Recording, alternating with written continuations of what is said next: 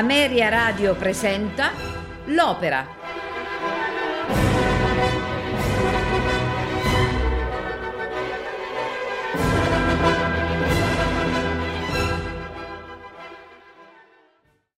Buonasera e benvenuti a L'Opera.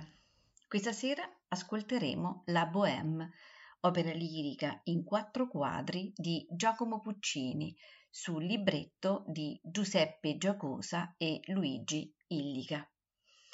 Personaggi ed interpreti.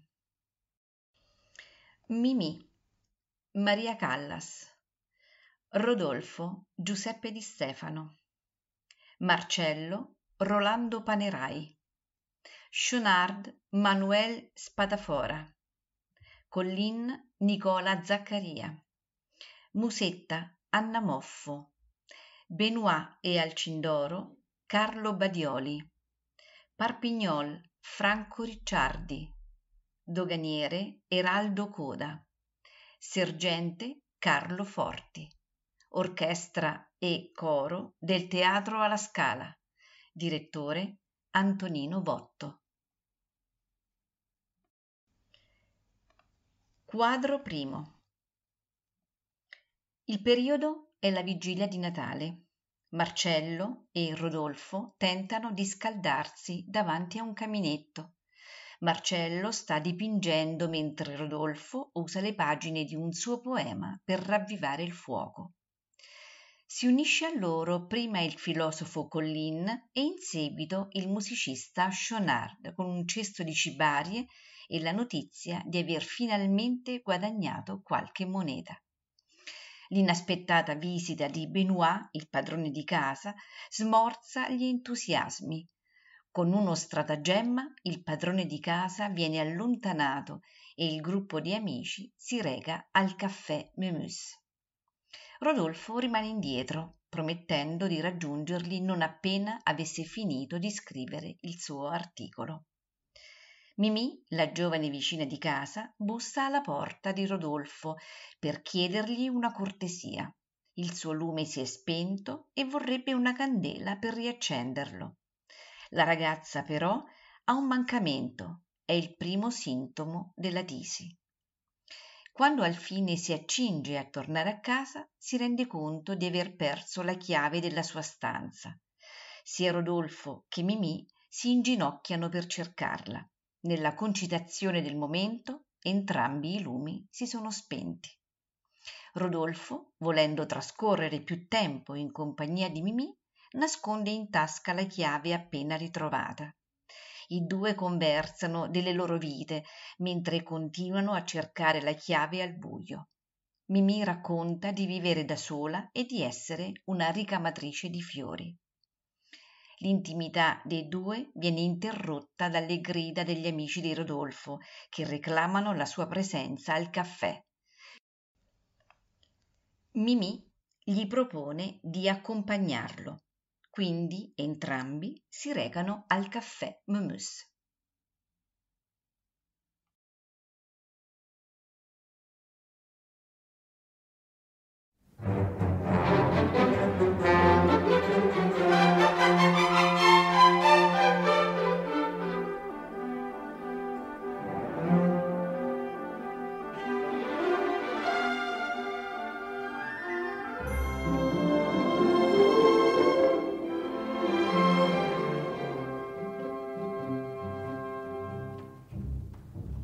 questo mar rosso mi ammollisce assiderà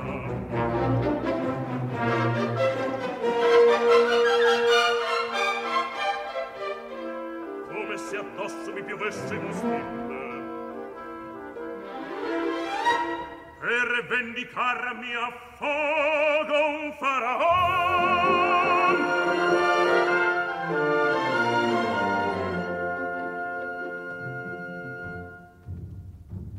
che fai? Nei cieli vigi guardo fumar dai mille comignoli parigi e penso a quel poltrone d'un vecchio caminetto ingannatore che vive in ozio con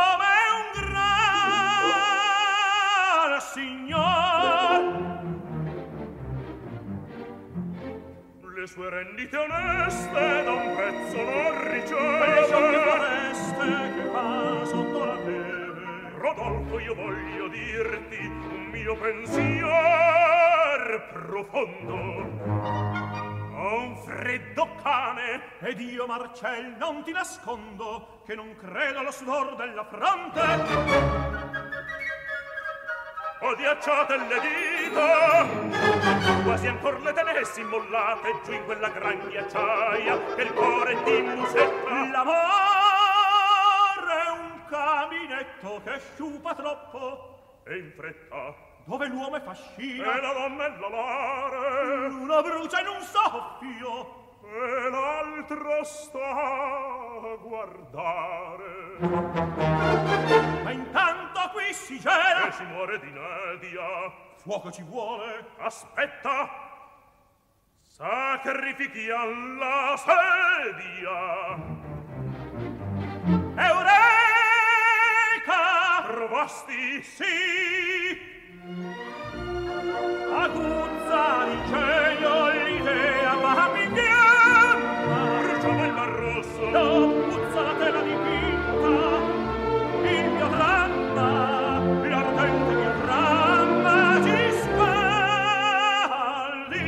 reggerlo forse mi giuri no.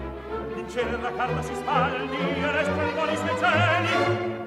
Al secol gran danno minaccia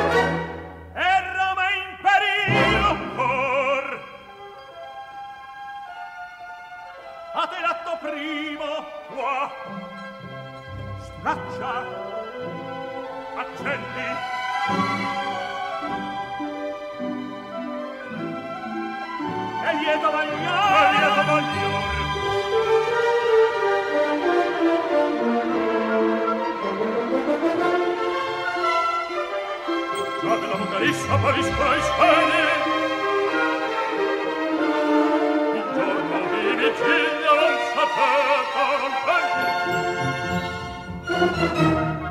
Una fiammata, zitto, si dà il mio dramma fuoco. Lo trovo scintillante, vivo, ma dura poco. La brevità, gran pregio,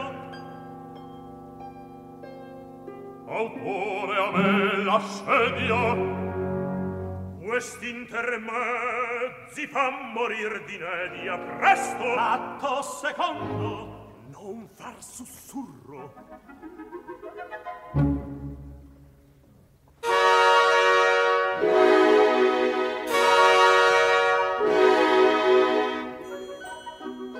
Pensier profondo. Giusto color in quell'azzurro guizzo languente spuma un ardente cena d'amor scoppia pugno. Là c'eran baci. Reatti orvaglia d'un colpo di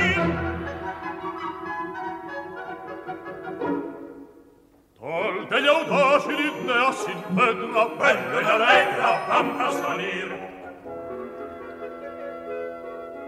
Oh Dio, già s'abbassa la fiamma, che vano che fragile dramma.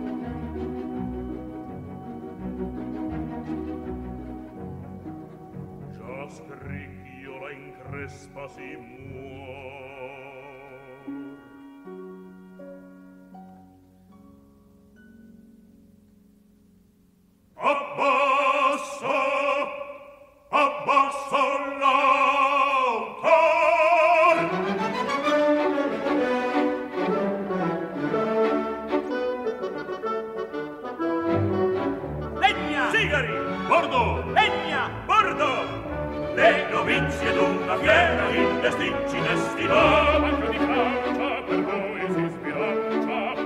trattata, trattata, son pezzi di là. Sei sordo, sei lippo, quest'uomo chi è? Luigi Filippo, tutti non chiore. San Luigi Filippo, ai nostri piedi.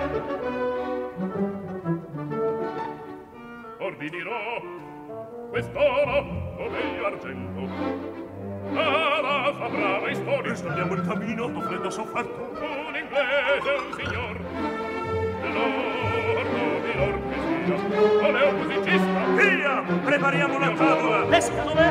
No. Qua e mi presento. Faccetta di domani. Questo freddo pasticcio dolce. A quando le lezioni mi presento, maccetta e li domando. A quando le lezioni risponde incomincia Cantare un papagallo va dietro al primo pian, poi soggiunge, poi suonare finché quello morire. La folga resta la splendida, ma se galera mai in campo di mia presenza bella, di mia presenza bella, guardarsi senza tovaglia, l'idea incostituzionale. Ottima carta, sì, perché sì, ti vola un appendice. l'arcollale l'orito il becco aprì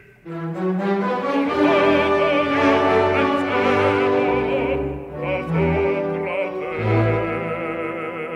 morì chi? che il diavolo vi porti tutti fuori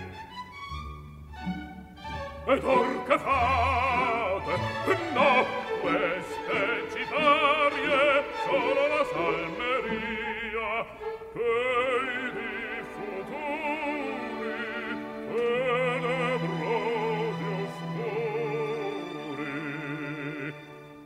ranzare in casa il dì della vigilia mentre il quartier latino le sue vie addobba di salsicce le cornie quando Lorenzo di frittelle imbalsama le vecchie strade là le ragazze cantano contente la vigilia di Natale. Rompe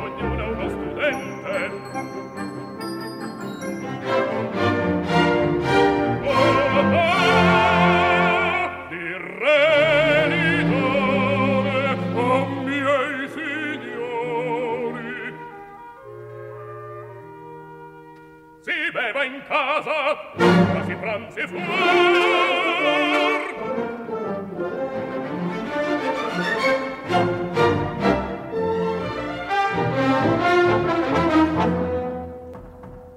si può chi è là? Benoit il padrone di casa. Un suo sul muso non c'è nessuno. È chiuso una parola. Sola.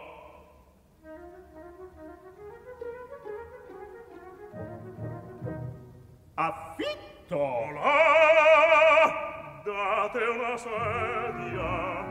Presto non occorre vorrei segga volvere grazie tocchiamo tocchiamo beva questo è l'ultimo trimestre no piacere.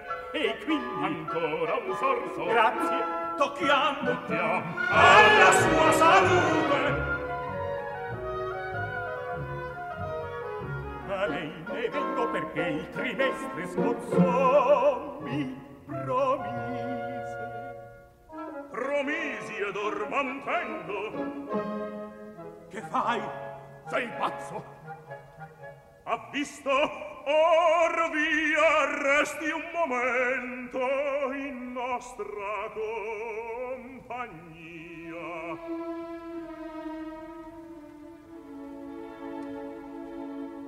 Dica quant'anni ha, caro signor Benoit. Gli anni, per carità! Su e giù la nostra ma di più, molto di più, a detto su e giù. L'altra sera, al Mabin colto, in peccato d'amore, io, al Mabin, l'altra sera l'ha colto, neghi, un caso, bella donna, molto, ricca seduttore come il cone una quercia un cannone a buon gusto. Il cri ricciuto e fulmo riton e i gongolo. Barzillo petto rubo son vecchio ma non e i gongolo la giufa e vecchio via lui cede alla femminile un timido gioventù ora me ne ripago si sa è uno svago alieno né allegra, e un po' non dico una balena ma mondo che sottondo da luna piena. Ma magra propria magra no poi no le donne magre son grattacapi e spesso sopra capi e son pieni donne per esempio chi? mia moglie Sto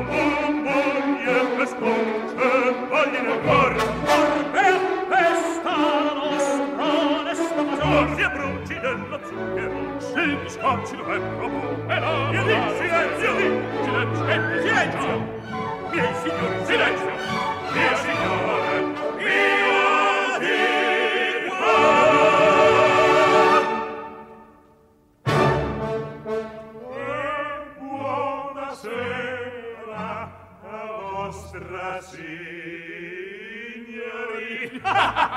Ho pagato il trimestre. Al quartiere latin c'attendemmo bis. Vida ti spende. Dividiamo il bottin. Dividiamo. Dividiamo. La ci son belle tasce dal cielo. Or che sei ricco, dalla decenza.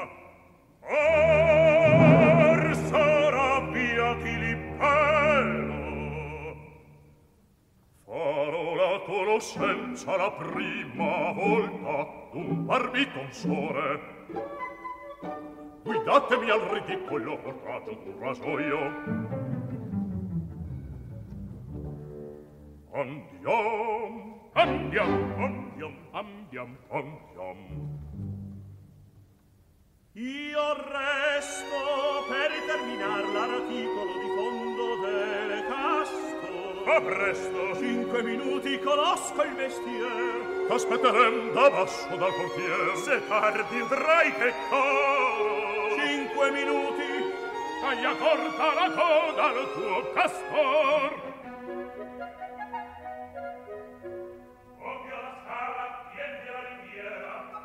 Adagio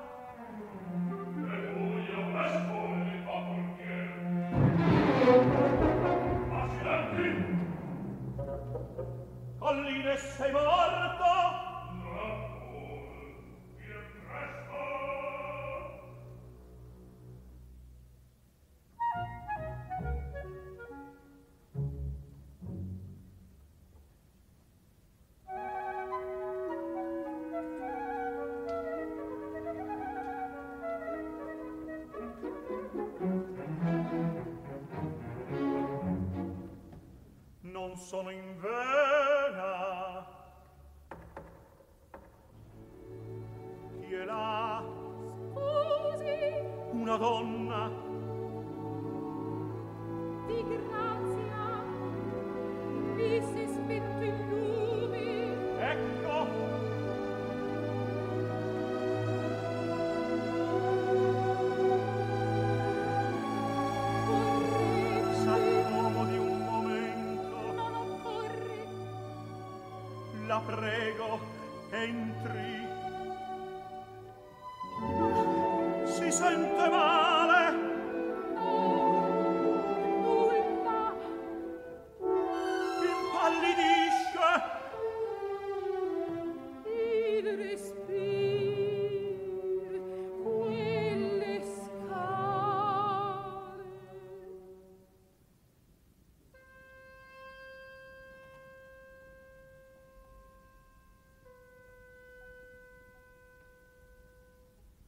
Ed ora come faccio? Così.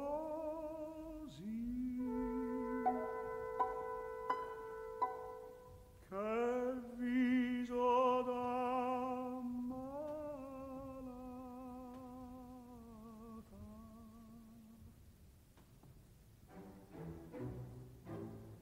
Si sente meglio? Sì. Qui c'è tanto secca vicino al fuoco.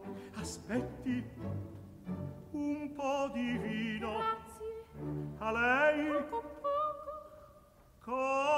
Così. Grazie. Che bella bambina.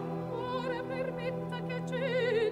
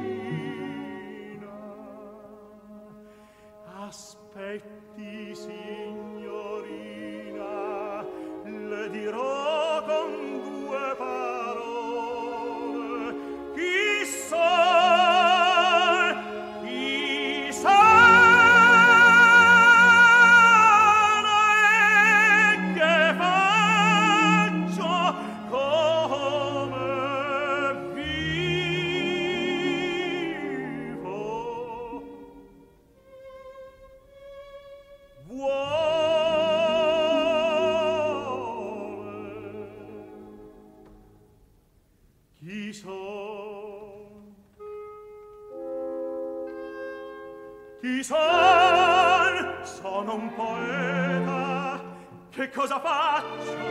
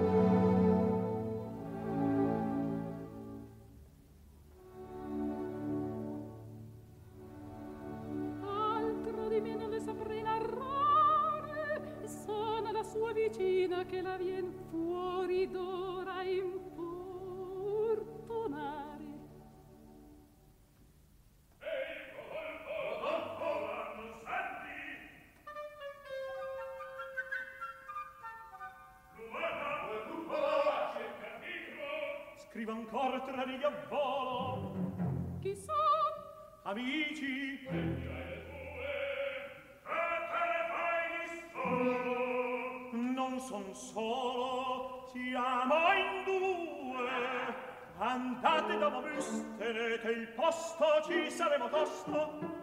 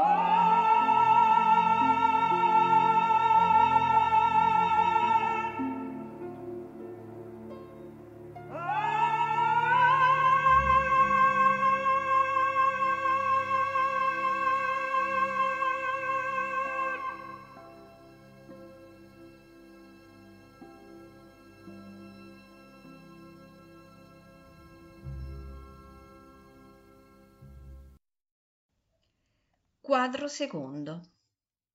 Il gruppetto di amici si ricongiunge al caffè Memus, dove Rodolfo presenta agli altri la giovane Mimì.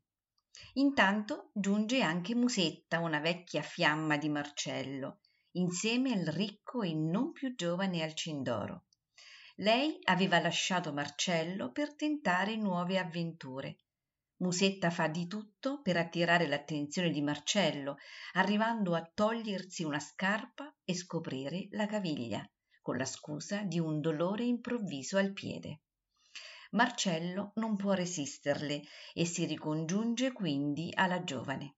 La coppia di amanti, ritrovati insieme al gruppo di amici, se ne va, lasciando ad Alcindoro la scarpetta e il conto.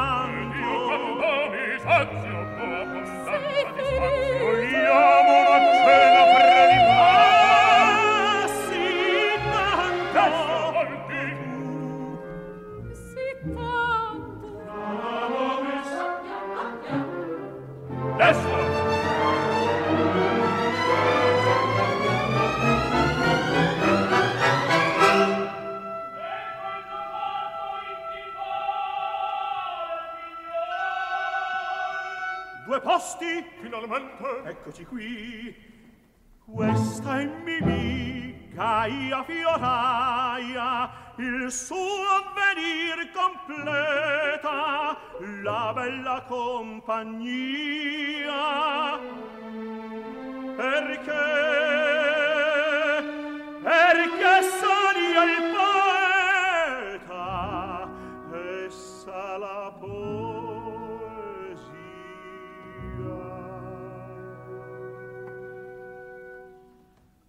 al mio cervel sbocciano i canti dalle sue dita sbocciano i fior dalla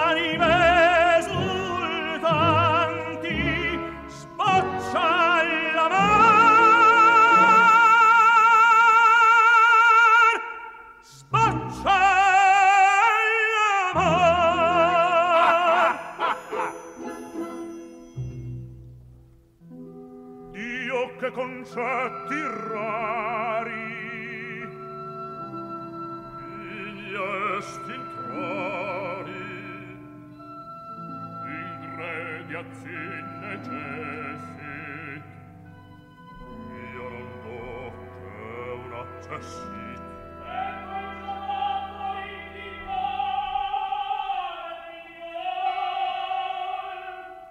Salome! Salome!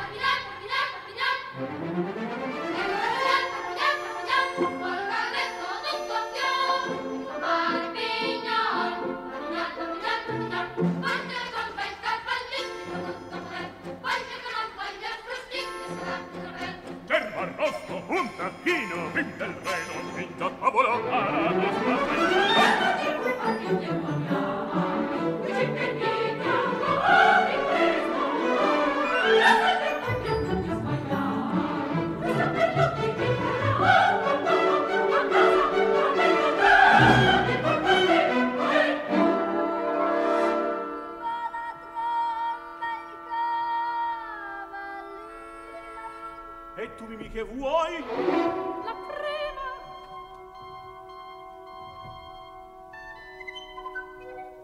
E gran sarto, c'è una dama.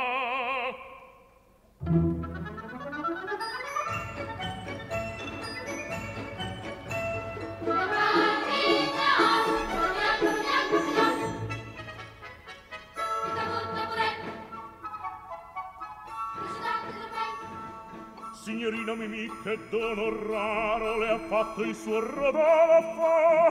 Una cosetta pensita terrosa ricamata coi miei capelli bruni mezzi fuori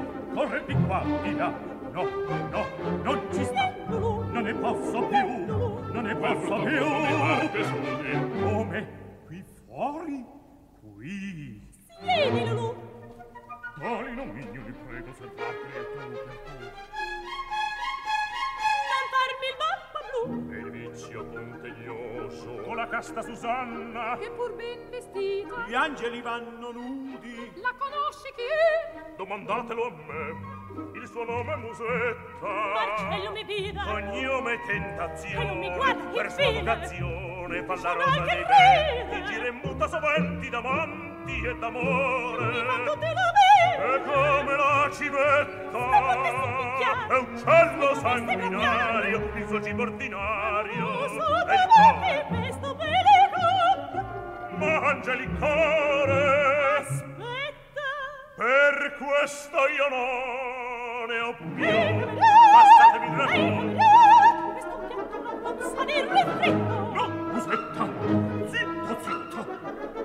Non si volta. Zitto, zitto, zitto, bodyguard. Ah, tu si volta. Ah, parli. Sto... Ora non parlo, non parlo. Con chi parli? Al ah, cavaliere. Vedeva prelibato.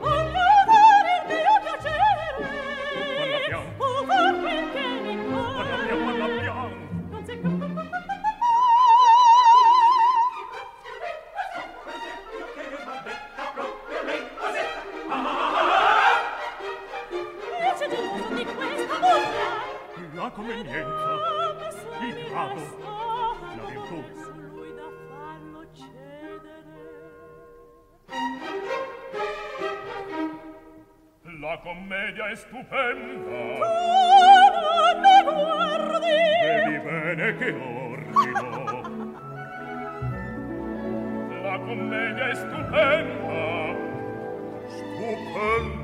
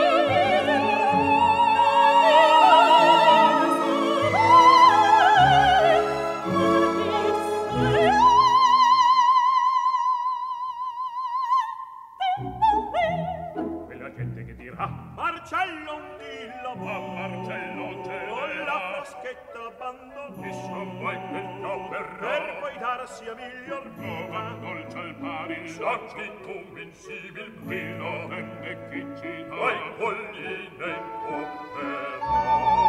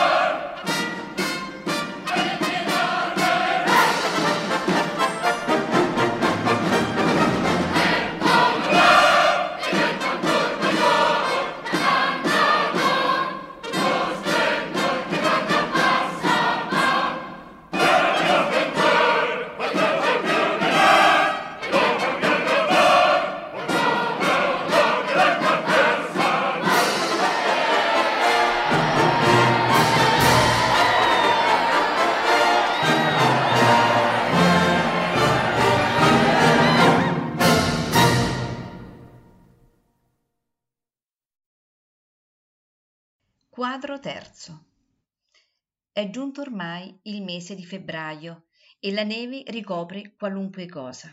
Le due coppie di giovani amanti scoprono ben presto che la convivenza è impossibile.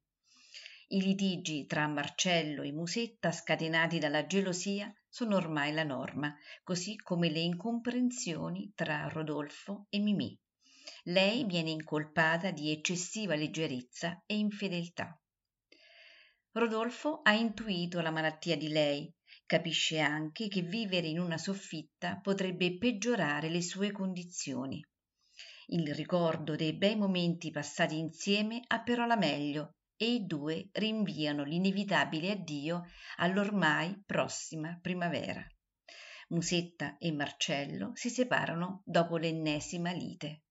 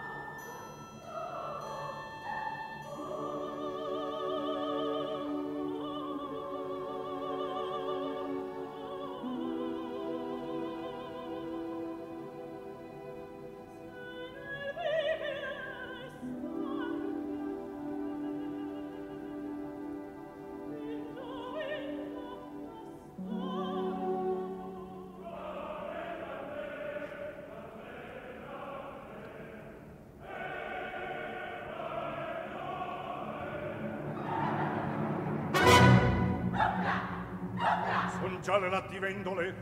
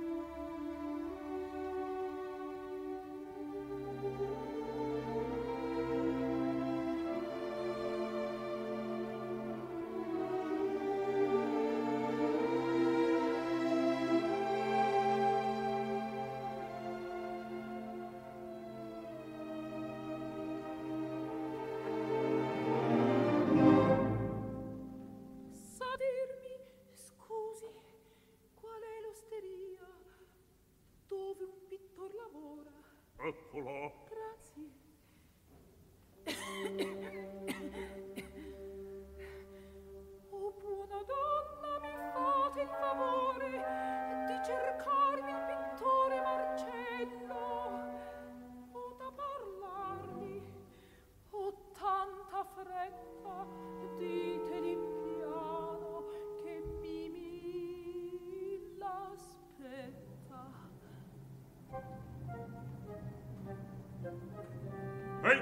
preghiere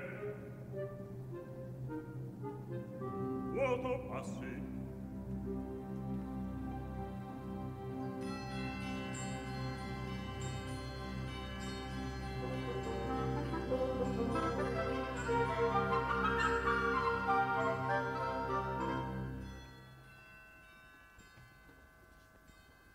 Mimi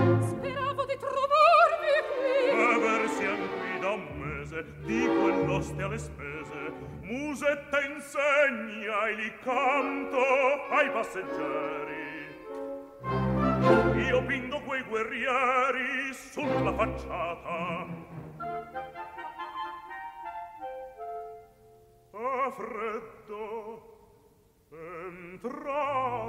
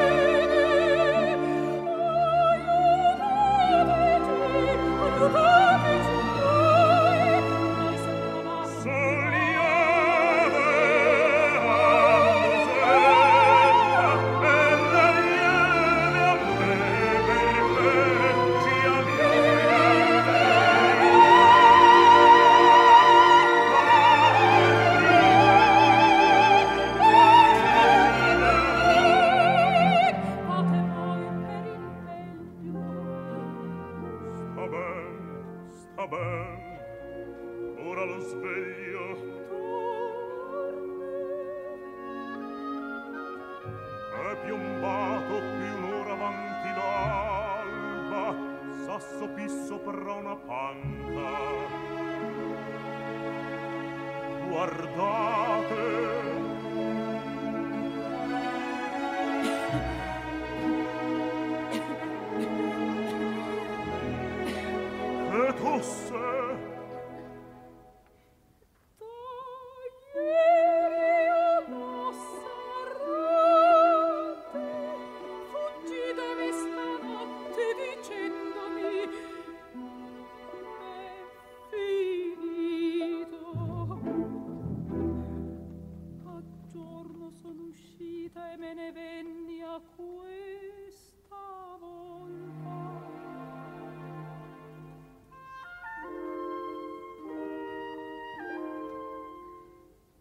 si desta, s'alza, mi cerca. Viene! Che non mi veda. O rincasatemi, mi per carità, non fate scene qua.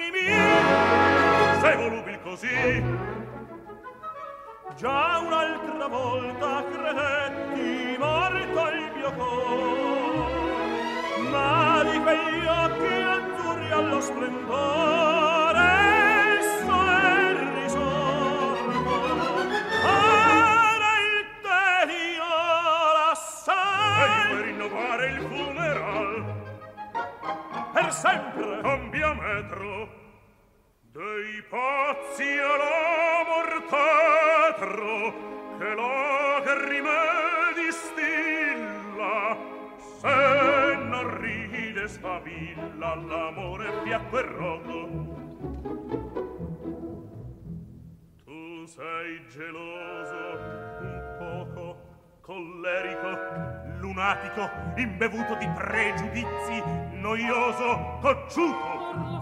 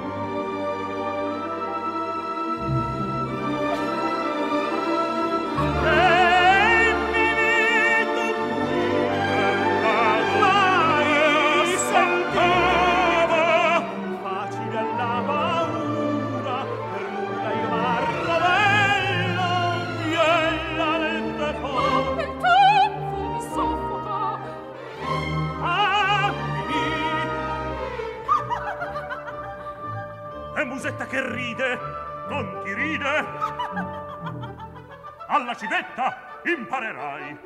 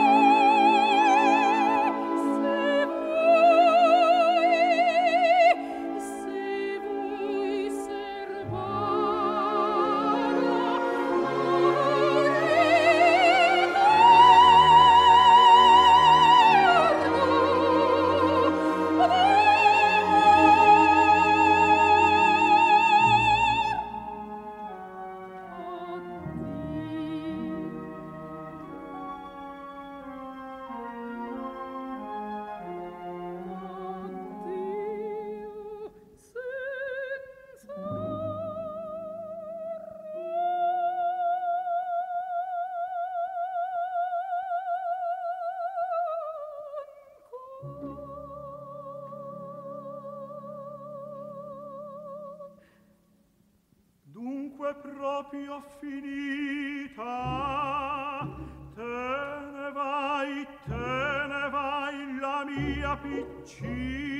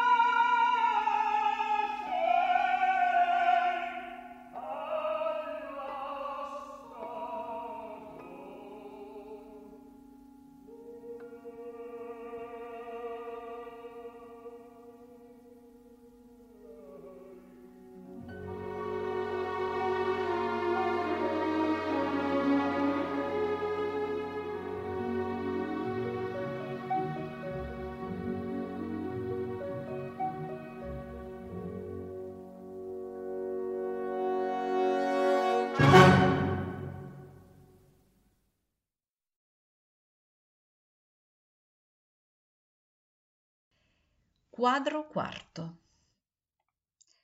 Marcello e Rodolfo, separati ormai da Musetta e Mimì, parlano dell'amore e delle pene che porta con sé. L'atmosfera diventa più giocosa quando sopraggiungono anche Colin e Schonard. I giochi e le battute però servono solo a mascherare la profonda disillusione che i quattro provano realmente arriva di corsa Musetta, che avverte di aver visto Mimì sulle scale sofferente. Musetta invia Marcello a vendere i suoi orecchini per comprare delle medicine per Mimì. Lei stessa parte alla ricerca di un manicotto per scaldare le mani di Mimì. Collin decide di contribuire vendendo il suo amato cappotto. Nella soffitta del loro primo incontro, Rodolfo e Mimì ricordano con tenerezza i giorni del loro amore. Mimì si spegne dolcemente, circondata dai suoi amici. Mimì sembra assopita, il primo ad accorgersi della sua morte è Schonard, che lo confida a Marcello. Rodolfo, una volta accortosi di quanto accaduto, abbraccia piangendo la sua amata, ripetendo straziato il suo nome. In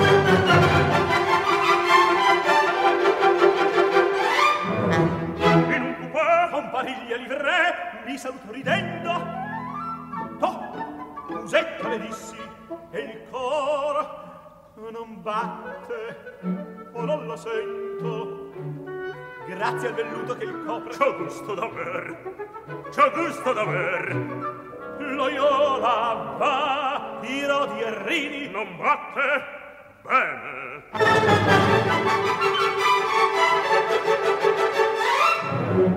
Io pur vidi. Musetta, Mimì, l'hai vista? Oh, guarda. Era in carrozza vestita come una regina. E viva ne son contento. Un certo si strugge d'amor. Lavoriam. Lavoriam.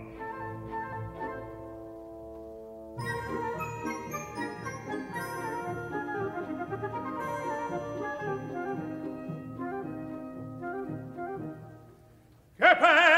penna infame! Che infame pennello!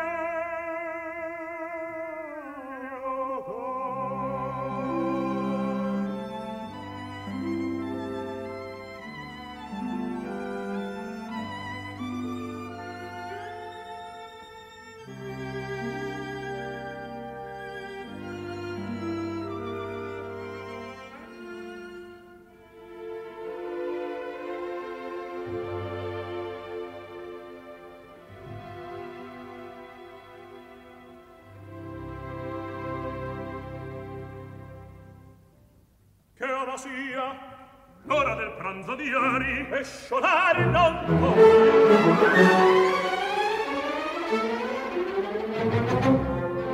Eccoci, e ben, e ben, del pane un piatto degno di Demostene, una ricca flota, il maggio in tavola, queste compagne da berlingaccio. Or lo champagne mettiamo in ghiaccio. Heil, Glauben,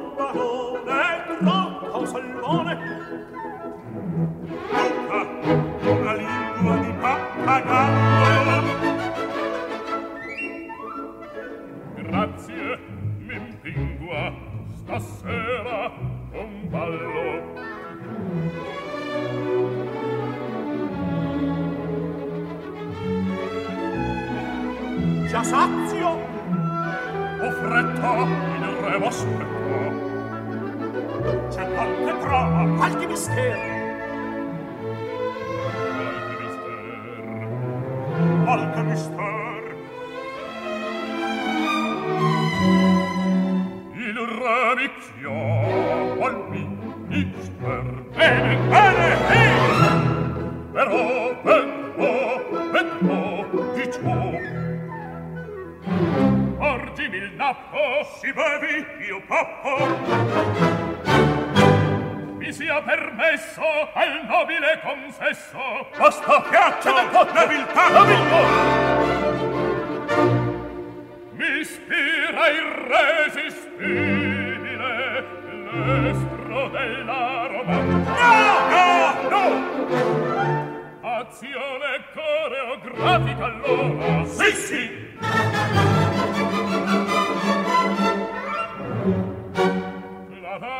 danza con musica vocale. Si sgombrino le sale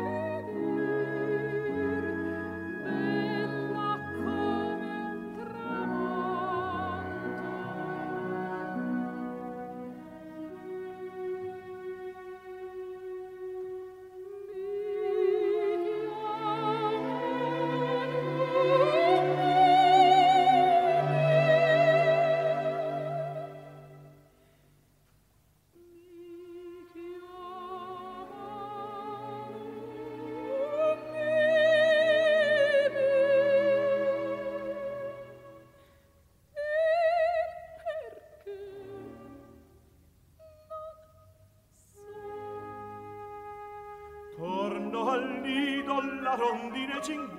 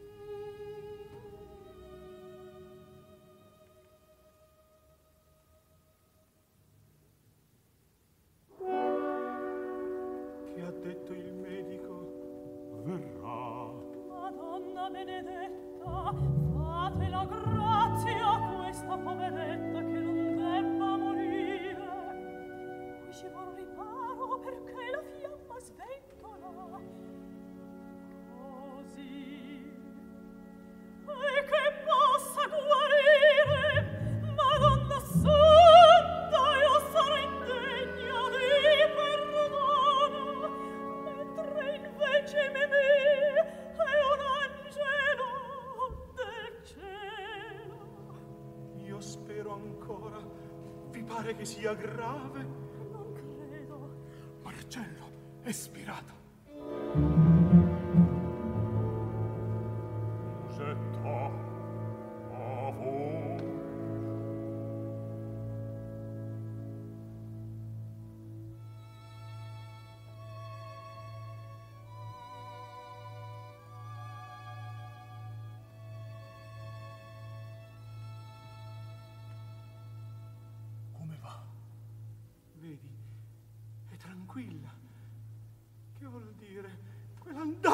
Venire, quel guardarmi così! Coraggio! No!